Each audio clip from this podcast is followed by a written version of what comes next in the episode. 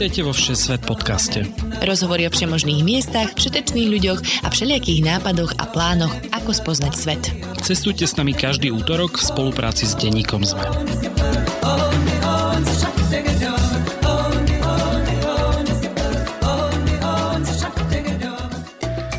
Ahojte cestovatelia a cestovateľky. Moje meno je Lukáš Onderčanin a vy počúvate novú epizódu Všesvet podcastu. S našou dnešnou hostkou si dáme spoločný road trip naprieč severozápadom Spojených štátov. Andrea Kubini sa do USA pravidelne vracia, pretože tam má rodinu a popri tom so svojím mužom Michalom stíhajú objavovať aj americkú prírodu či mesta.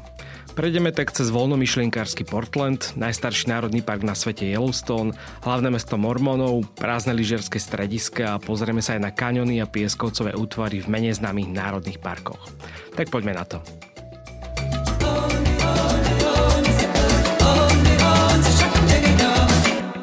Ahoj Andrea, vítaj u nás vo Šesvet podcaste. Ahoj, ďakujem. Ako sa máš? Porozprávať nám vlastne možno niečo o sebe, že či pravidelne cestuješ, alebo je to skôr takto, že popri nejakej práci a podobne? A mám sa veľmi dobre, ďakujem. A my cestujeme v podstate pravidelne s mojim mužom. Chodíme tak raz, dvakrát do roka na také väčšie dovolenky. Pričom posledný rok sa nám nepodarilo, pretože máme babetko. Ale tak čakáme, kým vyrastie a budeme môcť cestovať trojici. A ja vlastne pracujem, a, no momentálne som na materskej dovolenke, ale pracujem ako finančný analytik v jednej malej firme vo Viedni.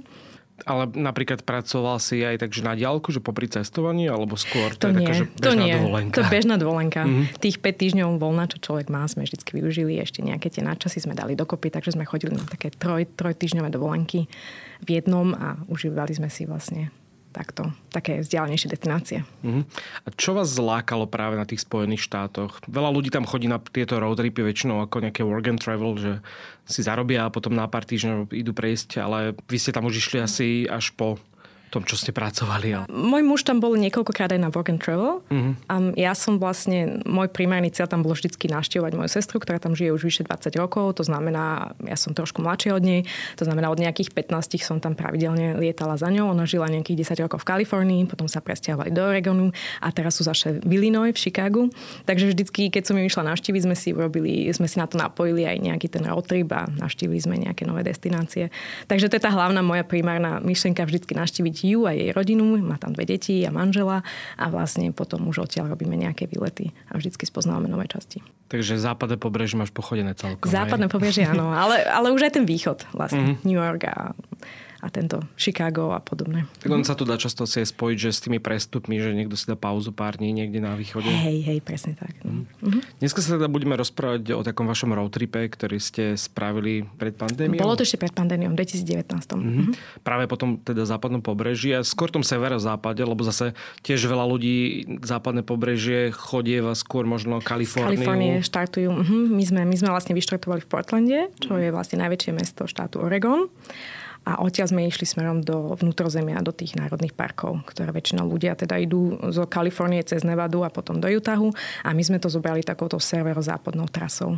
Koľko kilometrov ste celkovo nachodili, viete? Dokopy to bolo okolo 5000 mil, aj tam aj späť. Čiže to sú naozaj obrovské vzdialenosti, takže tie 3 týždne, myslím, že 21 dní to bolo dokopy, ale aj s tým, že sme vlastne pár dní boli u sestry.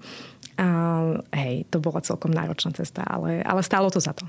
A je to taký možno aj ideálny čas, že tie tri týždne na tento úsek ja by som povedala, že tú cestu späť sme si mohli ušetriť a napríklad preletieť potom zo Salt Lake City naspäť na západ mm. alebo späť do Európy, čo my sme tu možnosť nemali, pretože my sme mali požičané auto zrovna od mojej sestry. Mm. To znamená, že sme to auto chceli doniesť naspäť do Portlandu, ale tú cestu naspäť by som si, jednu cestu by som cestovala teda do vnútrozemia autom a potom tú druhú by som si ušetrila, pretože to boli možno strátené 2-3 dní, ktoré sme strávili iba cestovaním v aute, takže to bola trošku škoda.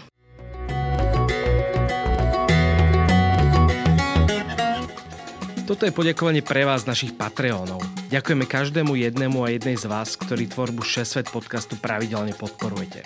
Obzvlášť našim ambasádorom Márii, Ivanovi, Patrikovi, Radovanovi a Michalovi Ziankov. Ak chcete aj vypatriť medzi našich podporovateľov, skočte na stránku patreon.com lomeno všesvet. Každý príspevok nás motivuje v tvorbe ďalších epizód. Ďakujeme. Poďme si tú cestu tak e, postupne prejsť. Ako si už spomínala, tak vy ste vlastne začínali v Portlande.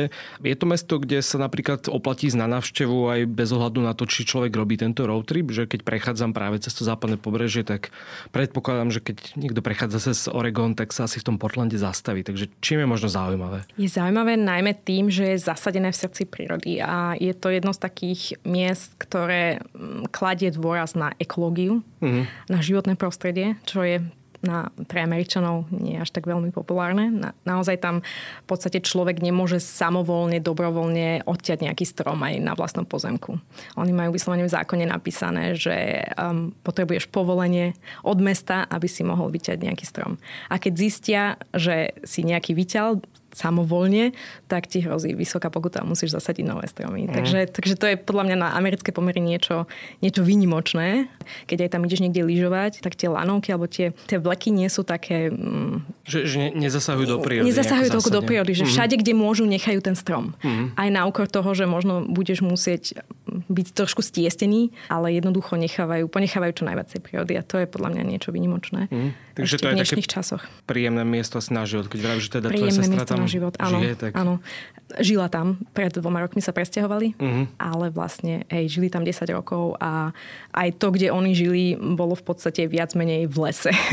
v lese bolo um, na takom kopci a boli zasadené domčeky a čo najviac lesu tam vlastne oni ponechali, že pri tej výstavbe tých domov naozaj zrúbali iba to, čo sa, to, čo sa muselo. Takže to je celkom, celkom také príjemné mesto. Hej. A je to veľké mesto? Um, je, to, je, to menej, je, je to menšie mesto na americké pomery. Má cirka pol milióna obyvateľov a s tými prilahlými oblastiami 1,2. Uh-huh. Um, čož je na americké pomery um, malé. Ale za posledných 15 rokov tam prišlo veľa pristahovalcov hlavne zo súdnej Kalifornie, pretože sú tam um, lacnejšie ceny nehnuteľností, ale zároveň aj veľa pracovných príležitostí.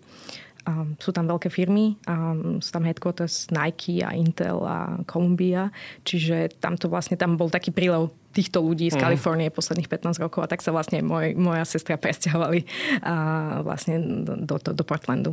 Ale zároveň je tam, je tam veľmi cítiť alebo tam za tých posledných 15 rokov bolo cítiť nárast ľudí bez domova, čož vidieť v tých uliciach toho downtownu, mm-hmm. lebo je to také trochu, ako si na začiatku povedal, mesto voľnomyšlienkárov a hippies a, a sú, myslím, že sú tie zákony, čo sa týka aj, aj drog a tak, trošku také voľnejšie, takže, takže tam California prišla... vibes, hej? Mm-hmm, presne tak.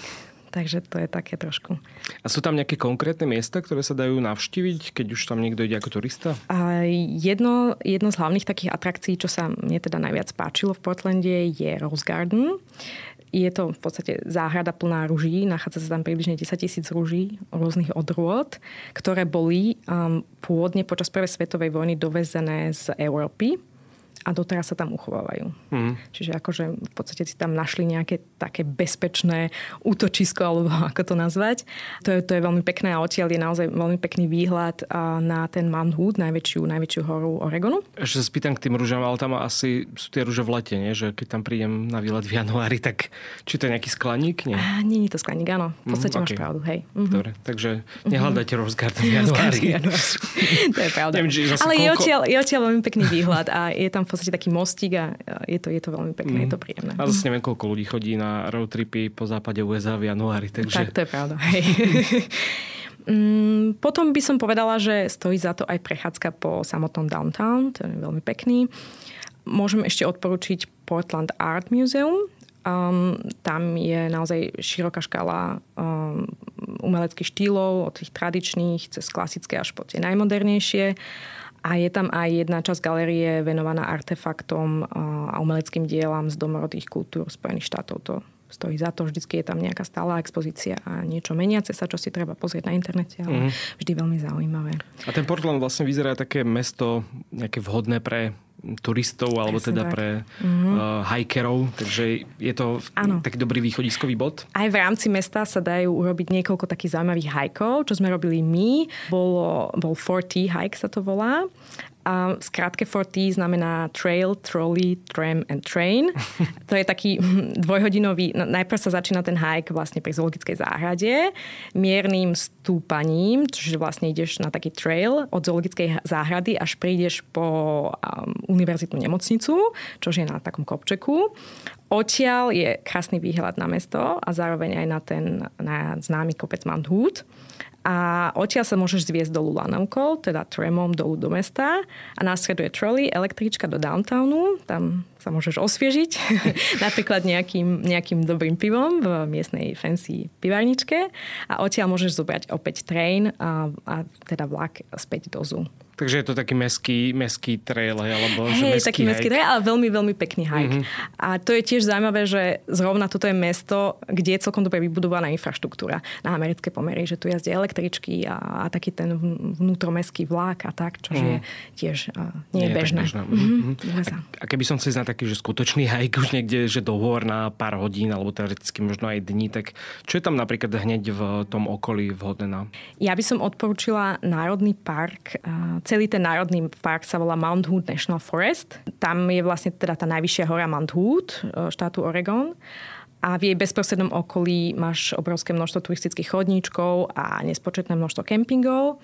A sú tu aj prírodné jazera, ktoré sú vhodné na kajakovanie, kúpanie cez leto pre otužilcov a v, zime je to obľúbená uh, lyžiarská destinácia. Hmm. A to je vlastne tiež blízko a to je v podstate, hej, do okolo hodinky cesty z mhm. Portlandu. Hmm. Tam si človek len musí dať trochu pozor, lebo keď tam napadá sneh, a oni veľa ciest uzatvoria a neodhrňajú ten sneh. To znamená, že potom si naozaj v tej zime musíš čeknúť, že ktorá cesta, hej, že ktorá cesta je otvorená a ktorá vlastne, kade môžeš ísť. Mm-hmm. Čo, čo je uzatvorené. To, čo môže znamenať, že si potom musíš urobiť nejakú väčšiu obchádzku, ale tak do hodiny si vlastne v tých horách odtiaľ. A mňa celkom ešte prekvapilo, že vlastne Portland a Oregon je akože vinársky štát. Uh-huh. Čo teda som nejako, neviem, nečakal, lebo mám pocit, že to je taký, neviem, studený severný štát, ale teda nie je to tak, hej? Nie, sú tam zároveň vynimočné podmienky na pestovanie viniča. Prirovnávajú to mnohí, k francúzskému Bordeaux, k no. vinárskému regiónu. Takže milovníci Pinot Noir si tu prídu na svoje. Možno by som odporúčila tu na ešte, ešte také tie dedinky, ktoré sú, myslím, že na juhu od, od Portlandu, čo je iba možno tiež nejakých 30-40 minút cesty. A my sme, my sme navštívili mestečko alebo dedinku, um, ktorá sa volala Dundee, ktorá je preslavená pestovaním vlašských a lieskových orechov. Sú tam tie vinice a vinárne a my sme boli v takom vinárstve a mali sme z neho výhľad na okolité kopce a na tie viniče a bolo to veľmi príjemné. Ako ďaleko je to vlastne k oceánu? Neviem, či Portland asi nie je úplne, je to prístavné mesto? Nie, nie. Na nie, je úplne, nie, nie je úplne na pobreží, je to taká hodinka, hodinka a pol cesty k Oregon Coast. Ale to tiež napríklad stojí za návštevu, pozrieť sa na to? Určite.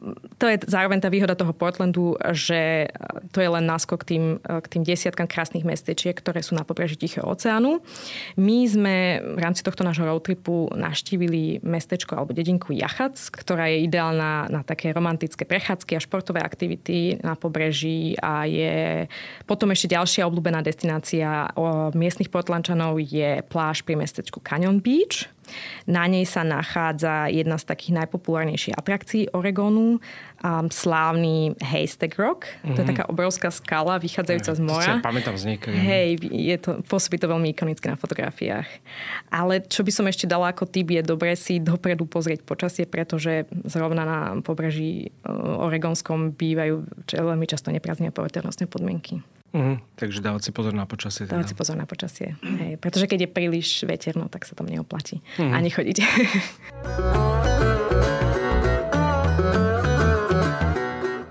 Vy ste potom z toho Portlandu pokračovali smerom k Yellowstone National Park, ale mm, keď sa vlastne vyberieme tým smerom, neviem, koľko trvá tá cesta do Yellowstoneu, ale sú tam nejaké miesta, kde sa oplatí zastaviť po ceste?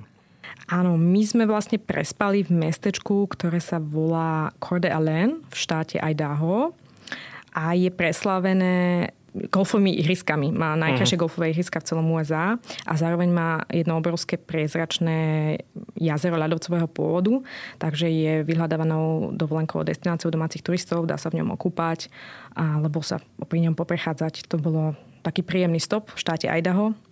Potom sme pokračovali cez uh, Montanu.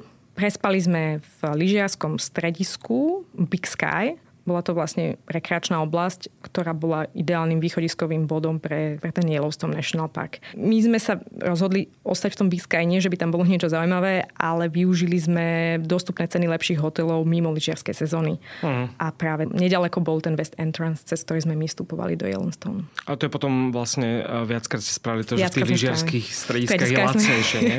Hej, pretože my sme náš road trip robili na konci, na prelome mája a júna uh-huh. a vlastne to bola taká hluchá sezóna a to, to ubytovanie tam bolo dostupnejšie ako priamo v tých národných parkoch. Pokiaľ človek nechce kempovať, tak v podstate toto sme hej, urobili a bol to celkom dobrý typ. Tak poďme na ten Yellowstone, čo je vlastne najstarší národný park na svete a asi jeden z tých najznámejších amerických. Mm-hmm. A myslím, že aj jeden z najväčších, lebo predsa len vyzerá, že teda sa rozprestiera, že není to iba taký tanap. Áno, má 9000 km štvorcových a to by som možno ako prvé povedala, je potrebné si zobrať viac ako jeden deň času. My sme, mm-hmm. my sme sa teda, my sme prespali v tom Big Sky, čož bola možno hodinka cesty od Yellowstoneu. Um, no a kým sme tam prišli a potom vlastne ten deň sme sa ešte museli posúvať ďalej a jeden, jeden deň naozaj nestačil. Čiže my sme si stihli pozrieť iba, iba jednu časť Národného parku, čož bola naozaj škoda, mm. že mhm. sme nevyužili lepšie ten čas. Ale ten charakter tých amerických národných parkov je asi taký, že väčšinou človek ide autom cez ne, potom niekde zaparkuje, prejde sa chvíľu pešo a zase ide autom ďalej. Že? Presne tak, presne tak. Ale napriek tomu tie vzdialenosti v tom Yellowstone sú tak veľké, respektíve ani nie sú veľké, ale tá povolená rýchlosť je tam možno 30 km za hodinu mm. kvôli zvieratám, ktoré tam prebehujú a podobne. Um, takže vlastne musíte ísť veľmi pomaly a potom sa to natiahne, samozrejme. Aj vás zabrzdili nejaké medvede a podobne? Alebo... Medvede nie, ale bizóny nám prechádzali cez cestu niekoľkokrát, takže sme museli postať a vytvorili peknú kolónu a potom, uh-huh. sa, mhm. potom sa išlo ďalej. Takže také safari vlastne. Mm, trošku.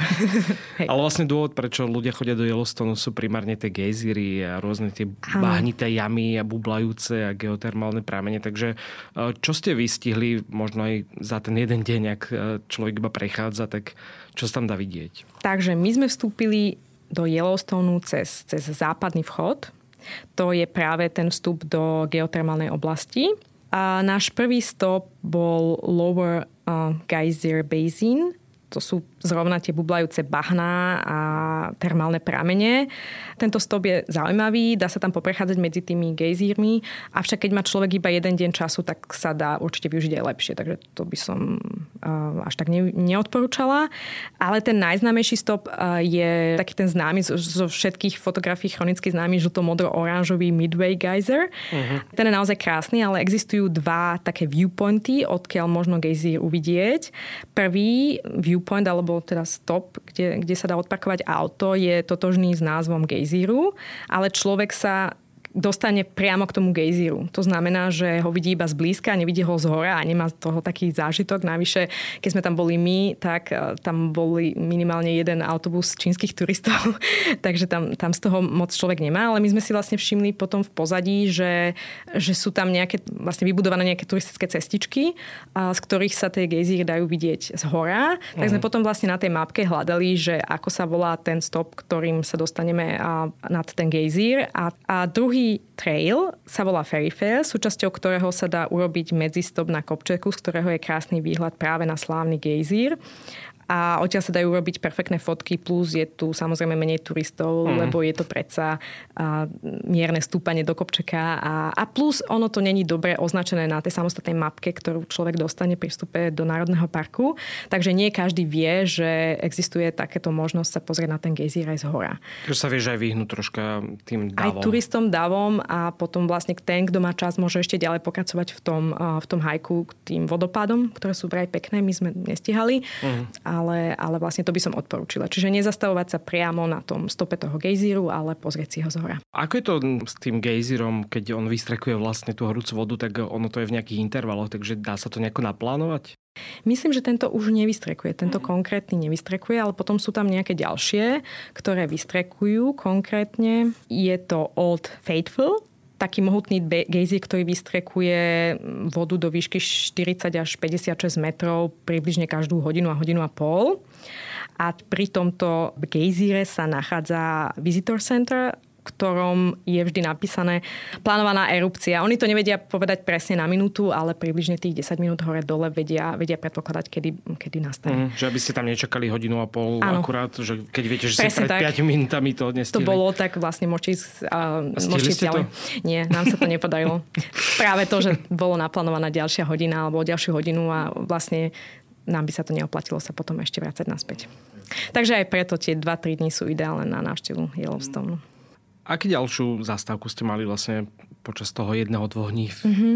My sme sa rozhodli uh, ísť potom k Yellowstone Lake. To bolo naozaj nádherné prezračné jazero s výhľadom na zasnežené hory. Bo urobili sme si tam prechádzku pozdĺž jazera a mm, je tam možnosť požičania kajakov a čo bolo zaujímavé pre mňa, že priamo v samotnom jazere bublali horúce pramenia. Človek to vlastne videl, lebo ono bolo priezračné. Okay. A v ňom bublali horúce pramenia. A tam sa dá aj kúpať? Či to je zakázané? A na nejakých miestach sa dá. Na nejakých miestach okay. myslím, to že... Neuvarí sa tam človek. Nie, nemal by sa. Nemal by sa. A v zime vraj je kompletne zamrznuté. Mm-hmm. Uh-huh. Tak asi nie je také horúce ako tie uh-huh. nejaké pramene. Tak. Mm.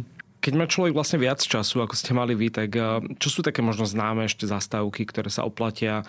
Už možno nie teda z vašej skúsenosti, ale z toho, čo ste počuli, alebo čo je tak verejne známe, že tam treba ísť. Áno, tak my sme ešte chceli navštíviť Grand Canyon of the Yellowstone. To je jedna z takých hlavných atrakcií Mm. Je to 39 km dlhý a 1, až do 1,2 km hlboký kanión, pozdĺž ktorého máme, alebo existuje veľa tých walking trails.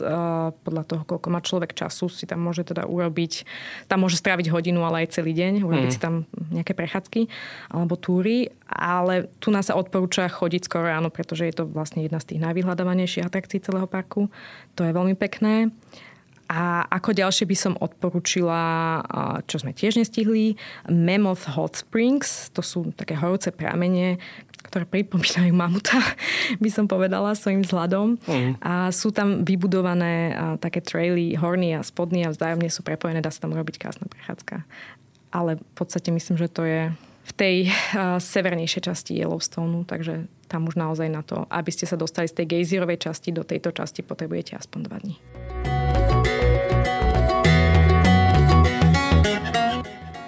Ešte keď si možno prejdeme trocha tú logistiku, tak na začiatku tých národných parkov, tak um, vy ste asi vtedy si kúpali samostatne lísky do tých parkov, čo si spomínala, ale väčšina ľudí to asi robí tak, že si kúpi nejakú pernamentku do viacerých, že? Áno, náš road trip bol taký celkom spontánny, že my sme si ani nič nebukovali dopredu, my sme napríklad prišli do jedného národného parku, potom sme sa rozhodovali, že kedy a kam pôjdeme do ďalšieho. Uh-huh. A to znamená, že my sme v podstate ani nevedeli, koľko tých parkov navštívime a zároveň sme si ani nepozreli, že sa to dá urobiť aj lacnejšie. My sme si, prišli sme do Yellowstoneu a zaplatili sme si vstup do Národného parku a potom pri druhom alebo až treťom Národnom parku sme zistili, že človek môže kúpiť vlastne ročnú stupenku, ktorá myslím, že stojí aktuálne 80 dolárov. Je to vlastne pre jedno auto a všetkých cestujúcich a potom vlastne máš vstup do všetkých národných parkov v rámci celého USA uh-huh. Mhm. po dobu jedného roku zadarmo. Takže toto sme zistili až príliš neskôr. Ono sa to oplatí až, eh, keď človek navštíví tri a viac národných parkov. A my sme to, myslím, práve pri tom druhom alebo treťom zistili a už sa nám to neoplatilo, respektíve kalkulovali sme, oplatí sa nám to, neoplatí sa nám to, nakoniec sme teda nekúpili. Ale... Mm. Ja som už videl, že sa tým špekuluje a samozrejme Slováci vždy, keď skončia tieto work and travel, tak to potom predávajú, že ak ešte iba vyrážate, tak vám pošlem. Mňa prekvapuje, že to není viazané na konkrétne auto, na značku, alebo neviem, tak možno neviem. to medzi časom už aj neviem. Možno to už zaviedli, ale viem, že pred pár rokmi to všade všetci hovorili, že teda zostal mi ten preukaz, že keď už do USA, tak ti ho dám alebo predám. Takže... Môže byť, hej. Ako je to možno ešte s ubytovaním, že keďže ten park je taký veľký, dá sa tam kempovať a je to vlastne vôbec bezpečné, keď teda sú tam bizóny, medvede a všetko podobné? Myslím, že bezpečné to bude. To mm. určite zabezpečené dostatočne. Je tam, človek stretne aj po ceste z parku alebo do, do parku uh, kopec um, karavanov, takže kempovať sa tam dá. Je tam určite viacero takých stopov, kde sa dá um, bezpečne, alebo... Je to vyhradené. Kde to, kde to vyhradené pre Ale asi týchto. tak na divoko sa úplne nedáš zastať na okraji cesty, že ako v Norsku, alebo kde. A prespím, mm, to si myslím, že skôr nie. Uh-huh. To skôr nie. A väčšina využíva skôr to, že sa ubytuje niekde v okolí a potom príde a robí si vlastne tú prechádzku tým parkom a autom a robí jednotlivé stopy. Keď smerujeme vlastne južne od Yellowstoneu, tak e, prechádzame cez Grand Teton National Park. E, je to tiež také veľké, alebo čo je to vlastne, čím je to zaujímavé oproti možno tomu Yellowstone? Je to trocha iné? Je to, je to iné v tom, že to pripomína, eh, alebo sú tam hory takého alpského štýlu, že máte pocit, že ste sa zrazu ocitli v Alpách. Mm. Kompletne, kompletne niečo iné v porovnaní s tým Yellowstoneom. A vrcholky hôr boli dokonca zasnežené, sú tam nejaké 4 tisícovky, sú tam, sú tam prírodné jazera ľadovcového pôvodu a vraj je to obľúbená destinácia pre množstvo horolezcov.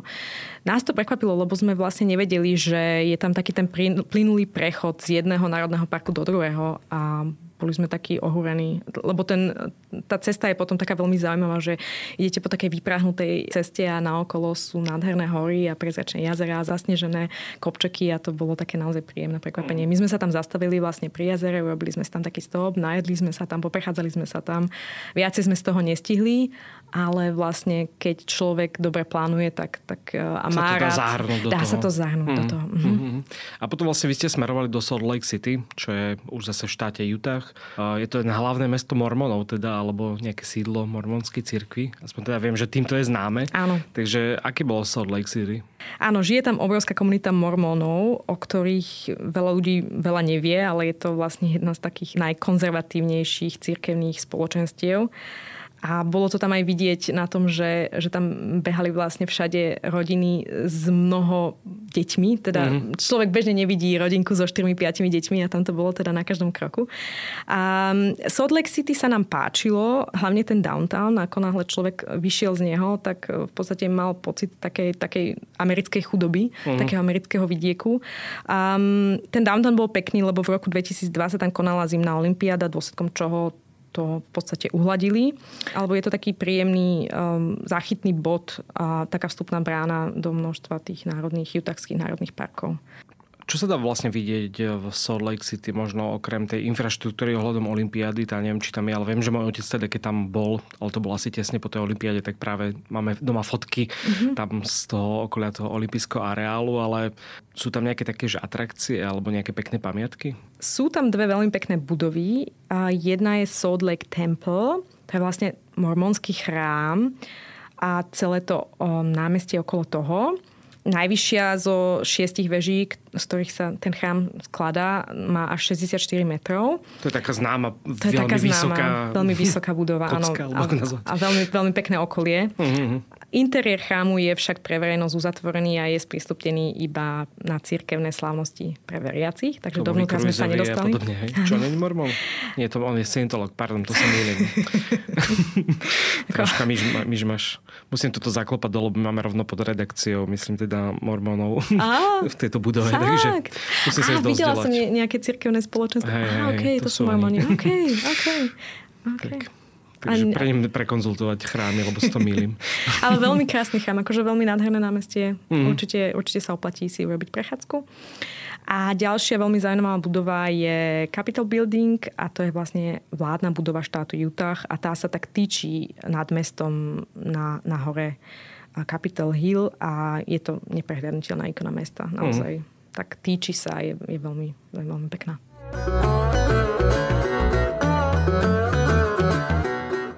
Poďme späť na národných parkov, pretože v tejto oblasti, v tom štáte Utah je naozaj veľa rôznych, od tých možno troška známejších aj takých menej známych. A medzi tie, ktoré nie sú úplne také, že ja som teda o ňom veľmi doteraz nepočul, ale je Capitol Reef National Park, ktorý vlastne je práve hneď vedľa tých akože známejší, ako je Zion, Grand Canyon a Arches. Takže je podľa teba, že rovnako zaujímavý, alebo teda mm, je to miesto, kde sa tiež oplatí zastaviť?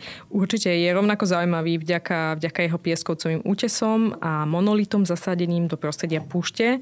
A práve to, že je menej vyhľadávaný turistami, nejakým spôsobom môže tú návštevu toho parku alebo toho okolia veľmi spríjemniť. A, a charakterovo je to niečo iné oproti tým ostatným? Je to veľmi podobné. Ja by som povedala, že tie pieskovcové duny sú skôr také vyduté von, lebo keď si napríklad človek pozrie Grand Canyon, tak to je v podstate také vpadnuté dovnútra, ten uh-huh. kanion ako taký. A v tom Capitol Reef sú tie duny vlastne vyduté von. A tiež je to ten charakter, že prejdeš tam autom, zaparkuješ a potom sa dá spraviť ano. nejaký trail, alebo skôr sa prechádza vyslovene celý park autom? Ako prvé by som spomenula tú Scenic Drive, tam je nejakých 13 kilometrov dlhá cesta, kde vlastne prechádzaš autom s myslím 11 zastavkami a v rámci tých zastavok sú také krátke hajky, ktoré vlastne ťa privedú k nejakému konkrétnemu zaujímavému útvaru. Mm. A my sme si tak pozreli Čimirok, to bola taká príjemná trojhodinová turistika. Tam sa nám naskytlo veľké množstvo krásnych prírodných scenerí práve, práve z tých pieskovcových dún a my sme na ňu vyrazili veľmi skoro ráno a po ceste sme stretli dvoch turistov. Takže v porovnaní s tým Grand Canyon e, v podstate je to podobný zážitok, ale, ale mm. vynecháš tie masy ľudí. Individuálny. Čo, individuálny a to bolo teda naozaj, naozaj príjemné. A potom sme ešte videli niekoľko takých jednoducho útvarov z, toho, z týchto dún. Možno by som spomenula len Emmental z Pieskovca, čož boli také pieskovcové útvary pripomínajúce sír Emmental a no, vlastne útvar samotný bol plný dier, ktoré zadržiavali vodu, takže to bolo, to bolo tiež také možno pol hodinu a 3 hodinová jemná turistika. Takže si zastavíš, vyjdeš z auta, trošku vyjdeš do kopčeka, pozrieš si útvar a ideš ďalej. A v podstate takto je to vybudované celý ten národný park. Nedaleko ťa je vlastne rovno aj Bryce Canyon, takže predpokladám, že sa tak ako si spomínal, že predtým to bolo viac možno také vyduté a do výšky, tak ten Bryce Canyon je viac taký, že údolia a tie kaniony Canyon? Bryce Canyon sú skôr také skalnaté veže. Mm-hmm. Skalnaté veže sfarbené do červená. A už, už to registrujem podľa fotiek, jasné. Ten Capitol Reef sú vlastne také duny, takého skôr obrieho charakteru a Bryce Canyon sú také úzke veže. Mm-hmm. Veľa, veľa, takých... veľa úzkých e, veží vlastne na kope. A medzi nimi sa dá chodiť? A medzi nimi je... sa dá chodiť. Hej? Okay. Mm-hmm a sú tam teda rôzne kaňony, môžeš ísť dovnútra a potom výjsť na nejaký, na nejaký viewpoint a chodíš vlastne hore dole. A... Je tam nejaký trail možno, ktorý konkrétne odporúčaš, ktorý ste vy prešli? Áno, my sme začali trailom Queen's Garden Trail. Tam je vlastne pokles dovnútra toho kaňonu a v podstate chodíš pomedzi ne a máš tie kamenné formácie na dosah. To bolo, to bolo veľmi pekné. Výhodou toho Národného parku ešte by som povedala to, že keď začneš e, ten trail, tú trasu niekde bode A a skončíš v bode B, tak sa tam medzi tými bodami pohybuješ, a dá sa tam odviesť späť k autu, kde si zaparkoval nejakým shuttlebusom. Aha. Lebo v podstate nie sú to všetko len okružné cesty alebo okružné treky, ale môžeš urobiť vlastne trek z bodu A do bodu B a potom sa zviesť do toho bodu A späť uh-huh. shuttlebusom, čo sme spravili aj my. A rozsahovo je to asi také menšie, možno keď to porovnáme s tými inými parkmi? Ja by som aspoň typujem, že je to väčšie ako Capital Reef, ale mm. menšie asi ako Zion. Mm. A Zion je taký pomerne známy park. Zion je veľmi známy. Hej. Či, čím to je? Ťažko povedať. Zion sú predovšetkým dých vyrážajúce mohutné červené pieskovcové skaly a napríklad keď e, sa človek pohybuje autom, alebo teda aj tým shuttlebusom, tak ho doplňa červený asfalt, ktorý dokonal ladí z okolitou prírodou. Hmm. To, bolo celkom taká sranda, že fakt ten asfalt mal rovnakú farbu ako tie mohutné skaly. Aby to a, nekazilo a, veľmi tú áno, scenáriu, hej? Bolo hmm. to dokonalé hmm. prepojenie, hej. To sa nám veľmi páčilo. Ako je to možno aj s tou logistikou v tomto parku, keď tam prídeš, tak e, ako si už predtým spomínal, zase sa niekde dá zaparkovať a potom sa presúvaš, alebo sa to prechádza naprieč parkom? Zion je v tom vynimočný, že tá najkrajšia alebo najvyhľadávanejšia časť Národného parku je od e, jary do jesene prístupná iba šattlbusom uh-huh. alebo bicyklom, čo sme videli aj bicyklistov. Problém je len v tom, že tie záchytné parkoviska pri vstupných bránach e, sú počas um, letných prázdnin preplnené. Nám sa stalo práve to, že do Zajanu sme sa už dostali, keď začali v prvých štátoch amerických letné prázdniny. To znamená, že tam nahromadilo veľké množstvo turistov. My sme prišli do Zajanu približne o 9 hodine ráno a to záchytné parkovisko v tej vstupnej bráne, kde sme my začínali, bolo plné. plné. To znamená, že my sme nemali kde zaparkovať. Potom máš druhú možnosť, že uh, je tam čas, ktorá je prístupná automobilom. Tak my sme sa teda rozhodli, že dobre, že pôjdeme vlastne po tej časti, kde tam sa dá urobiť e, zo pár stopov a pozrieť si nejaké vyhliadky. Avšak táto časť bola tiež veľmi preplnená, tvorili sa tam kolóny uh-huh. a mhm. keď aj bol nejaký stop, tak e, vlastne museli sme čakať, kým nejaké auto odtiaľ odišlo, aby sme zaparkovali. Uh-huh. Čiže mhm. na parkovanie bolo tiež vlastne nejaká tá kolona.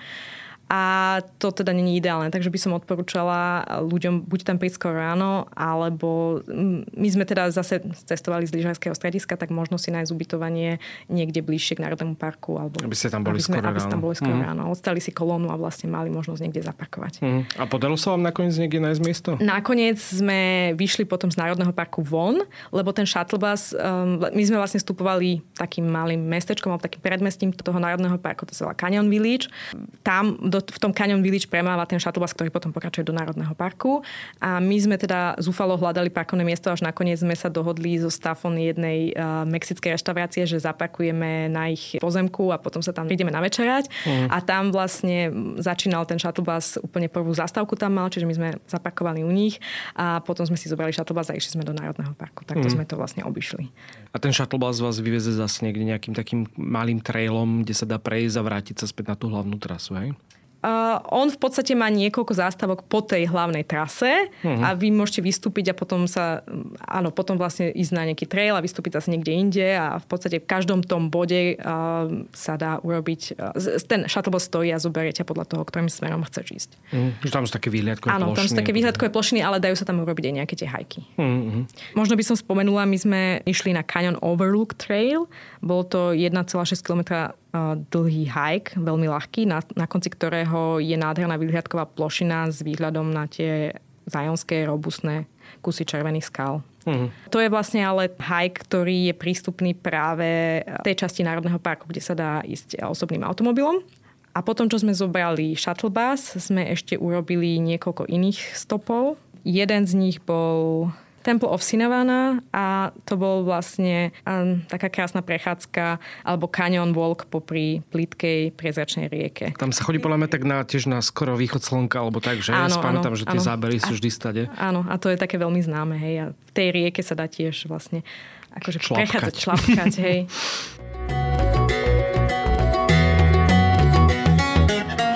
Dobre, tak poďme asi už e, na taký posledný park, e, keď budeme vlastne vychádzať a to, že prejdeme do Nevady, e, do Great Basin. Je to tiež vlastne národný park takého charakteru, alebo je to niečo zase úplne iné? Je to niečo úplne iné a nás to vlastne prekvapilo, pretože sme prechádzali e, cez, cez tú nevackú, typickú nevackú púšť rozpalenú a zrazu e, sme uvideli alpinské lúky, jazera, potoky a bolo to také prekvapujúce. Čiže je to park, ktorý je ako si oázov v strede takej rozpalenej nevackej púšte a napriek tým náročným klimatickým podmienkám je to domov 5000 rokov starých borovic, preto je ten park taký, taký mm. známy, významný. A tam sú vraj aj teda veľké jaskyne, čo sa to počula ja ako načenec jaskyne. To ste stihli tiež pozrieť? Áno, alebo... jednu, jednu z tých jaskyn sme stihli navštíviť. Teraz sa ma nepýtaj, že presne ako sa volala, lebo akorát keď sme tam prišli, sa začínala nejaká obhliadka.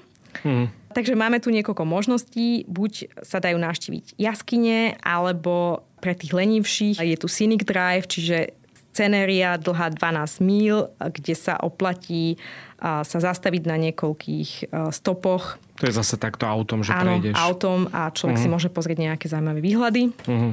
Alebo uh, je tu aj nejaký, čo sme my neabsolvovali, významný hike práve uh, popri tých, že prechádzaš okolo tých starých borovic. Uh-huh. Hej. Poďme si troška prejsť možno aj logistiku a dopravu celkovo. Vy ste mali teda požičané auto od, eh, ako spomenul, tvojej sestry, ale eh, pokiaľ si človek chce požičať auto v USA, neviem, či s tým máte skúsenosti, je to zložité alebo mm, vychádza to v pohode? Je to v podstate rovnako jednoduché ako hoci kde inde, ako mm. hoci kde v Európe. Možno je výhodou, ale to sa v podstate aj v Európe dá, že si môžeš na jednej, v jednej destinácii v jednom meste auto požičať a niekde inde ho vrátiť. Myslím, že tam sú nejaké extra poplatky. Ale je to tá výhoda, že keď chce v podstate človek ušetriť čas, môže si napríklad zobrať auto v Portlande, vrátiť sa v Salt Lake City a vlastne nemusí, uh, nemusí ušetriť celý si, ten okruh. Celý ten okruh ušetrí si nejaký čas. Cenovo neviem povedať, pretože ja som si tam auto nikdy nepožičiavala. Ešte možno dôležitá vec, človek potrebuje medzinárodný vodičský preukaz. Uh-huh. Ale v cenovo predpokladám, že sú ceny veľmi podobné uh, tým európskym. Cena benzínu bol, benzín bol vždy lacnejší v USA. Neviem, ako je to teraz. Takže v podstate človek môže lacnejšie cestovať ale tie vzdialenosti sú zase také obrovské, že... Aha, a čo by som ešte odporúčila je pripoistiť si čelné sklo, keď človek ide na takýto dlhší trip. A pretože nám sa stalo, že keď sme vychádzali z Yellowstoneu, tak oproti idúci karaván nám strelil kamienok do čelného skla. A na začiatku to bol len jeden kamienok, ale na konci toho tripu to boli až tri. Uh-huh.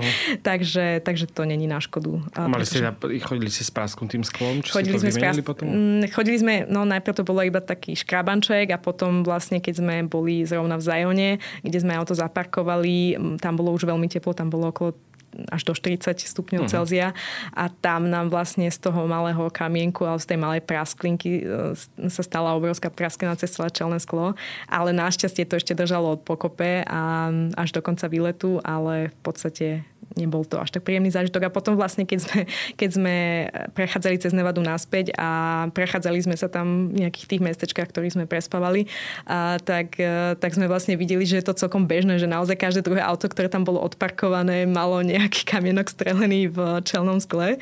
Neviem, či sme sa na to tak e, veľmi sústredili po tom, čo sa nám to mm. stalo, ale, ale zrazu si všíma, že aj toto auto má kamienok, aj toto auto má kamienok.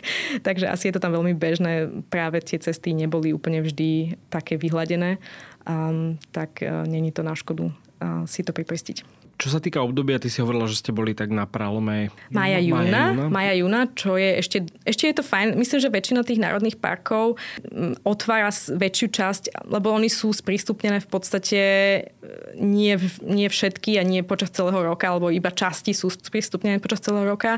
Myslím, že tá hlavná sezóna začína v polke mája uh-huh a na prelome maja a júna už začínajú prázdniny alebo to summer break e, tým prvým americkým štátom. Takže je to dobré v polke maja vlastne vyraziť, um, aby ste sa vyhli tým davom lokálnych turistov. Mm, možno potom ešte aj jeseň môže byť vhodná na niečo také? Určite tam vlastne zase v Amerike skončia prázdniny skôr, čiže možno koniec augusta, začiatok septembra, oktober.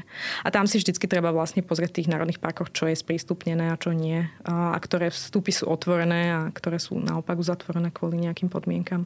A čo sa týka ešte možno, keby si niekto chce dať presne takýto road trip, tak e, keby chcel letieť do toho Portlandu alebo niekde do tej oblasti, tak kde možno sú také najlepšie letenky alebo kam ideálne letieť z Európy? Najľahšie, no Portland je nie až natoľko dostupný. Jediný priamy let z Európskej únie, ak už teda nepočítame Britániu, e, je z Amsterdamu. Uh-huh. To je jediné priame e, letecké spojenie a tie letenky sú väčšinou dosť drahé, lebo to není taká vyhľadaná destinácia.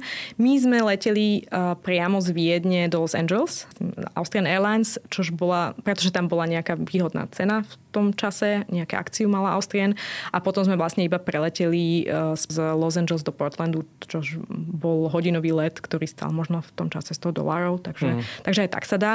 Alebo ešte z Európy sa veľa lieta do Sietlu a Sietl je v podstate hodinku, hodinku a pol eh, od Portlandu vzdialený, takže to by bol tiež taký zaujímavý bod, odkiaľ sa dá vychádzať. Hej, ešte netreba teda zabudnúť, že vám treba estu alebo teda niečo ako turistické víza vyplniť. Ano, Neviem, ano. stojí to podľa mňa nejakých 12 dolárov alebo... Myslím, že trošku viacej. Možno, trošku možno, viac. možno na nejakých 20-30. A keď sme, hej, a to myslím, že platnosť to má 1-1,5 roka, ak sa mm. nemýlim. A potom si to treba obnoviť. Ale funguje to v podstate už veľmi rýchlo. Um, náš posledný, my sme totiž to boli takto pred rokom v USA tiež a zistili sme, že ops, vypršala nám ESTA a naozaj sme to zistili možno dva dní pred odletom, tak sme to rýchlo naťukali do toho systému a obratom do 12 hodín sme vlastne mali potvrdenie, že, že nám to aktivovali, takže už to funguje veľmi rýchlo. A teraz, že stále teda Spojené štáty majú obmedzenia, že iba zaočkovaných teda príjmajú, takže uvidíme, že ako dlho vlastne bude to trvať. Uh, ešte keď si možno tak prebehneme e, na záver nejaké gastro americké, alebo čo ste tam možno navštívili. Nemusia byť úplne, že možno konkrétne miesta, ale, ale sú tam nejaké také autentické jedlá a niečo, čo ťa možno tak zaujalo? Hej, ja, čo mám e, veľmi rada v Amerike, sú tie ich chutné bagels, ktoré ja neviem prečo v Európe to ešte nikto, aspoň som na to ešte nikdy nenarazila, že by, že by tu niekto tak vyrábal. Sú miestne pekárničky, hlavne teda v tých väčších mestách a oni tie ich bagels uh, plnia napríklad slaninkou, vajíčkom, avokádom alebo, alebo a zapekajú ich a tie sú akože veľmi chutné. To je, to je taká moja obľúbená kombinácia alebo teda všeobecne obľúbené raňajky. Na raňajky mm. si dať bagels. a oni ich robia na sladko, ale plnené čučorietkami, alebo posypujú ich takouto cibulkou osmaženou a to je veľmi chutné, také typické americké. Alebo potom pre milovníkov sladkých raňajok odporúčam typické americké pancakes, ktoré uh-huh. sú plnené čučorietkami a obiaté javorovým sirupom. A už keď sa nachádzate v okolí spomínaných národných parkov, tak eh, my sme si tam dali špecialitku bolonské špagety z bizona, okay. ktoré boli fakt vynikajúce. A konkrétne to bolo v tom jednom z tých lyžiarských stredíc, eh, ktorom sme prespávali. No a ja osobne mám veľmi rada v USA tie autentické mexické reštaurácie, mexické tacos a burritos. Že je to niečo iné asi ako tu, keď si to človek Je to dá. niečo iné hlavne tam aj naozaj tých, veľa tých Mexičanov žije a takže je to také naozaj takéto pravé mexické jedlo. Dobre, už sme v podstate v závere nášho podcastu. Neviem, či máš ešte pre našich posluchačov nejaké konkrétne typy, keď sa teda chcú vybrať do Spojených štátov a spoznať práve tieto národné parky. Takže možno mm, akým štýlom to robiť, alebo také na záver niečo, zhrnutie. Určite je fajn si požičať auto, a prejsť e, nejak, možno nemusíte 5000 mil, lebo to už je naozaj veľa, um, ale urobiť si taký nejaký zaujímavý okruh aj cez uh, chudobnejšie regióny Ameriky, pretože USA není len o tých uh, nablískaných krásnych veľkomestách bohatých, ale, ale je veľmi zaujímavé prechádzať aj tým chudobným americkým vidiekom a vidieť mestečko alebo dedinku s troma farmami a jedným fast foodom a jednou tankovacou čerpacou stanicou. a potom je 300 km široko ďaleko nič, takže, takže treba, myslím si, že zažiť aj to a vidieť aj to, lebo to je ich súčasťou a, a človek môže počas takej cesty zažiť naozaj veľa bizarností. Hmm, taká tá autentická Amerika. Taká autentická Amerika. Dobre, ďakujem veľmi pekne za to, že si prišla k nám do podcastu a ďakujem teda aj poslucháčom. Budeme veľmi radi, ak nám dáte ďalšie tipy, čo aj vlastne v ďalšej našej sezóne nahrať, pretože sa už koncom roka pomaličky blížime k záveru tejto série. A veľmi teda ďakujeme za vašu podporu. Ak by ste chceli naďalej teda podporovať, tak nájdete náš profil aj na Patreone, patreon.com lomeno svet a tam si môžete vybrať, ako by ste tam prispeli na kavičku, na to nočné strihanie a podobne. Tak ďakujeme pekne a ešte raz eh, pekný cestovateľský týždeň. Ahojte, ďakujem.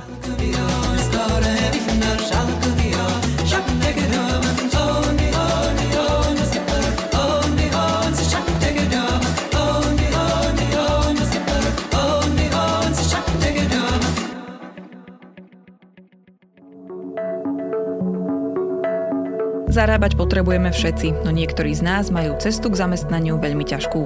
Na trhu práce majú zdravotné alebo sociálne znevýhodnenie, často úplne zbytočne. Spôsobujú ho naše predsudky a nevedomosť. Volám sa Ľubica Melcerová a chcem, aby sa to zmenilo. Aj preto som pre vás pripravila podcastovú minisériu My sa vám ozveme. Rozprávam sa v nej s ľuďmi, ktorí to zažívajú na vlastnej koži, aj s odborníkmi a odborníčkami, ktorí vysvetlia, ako ľahko by to mohlo fungovať, keby sme chceli. Nájdete nás na webe Sme a vo všetkých podcastových aplikáciách.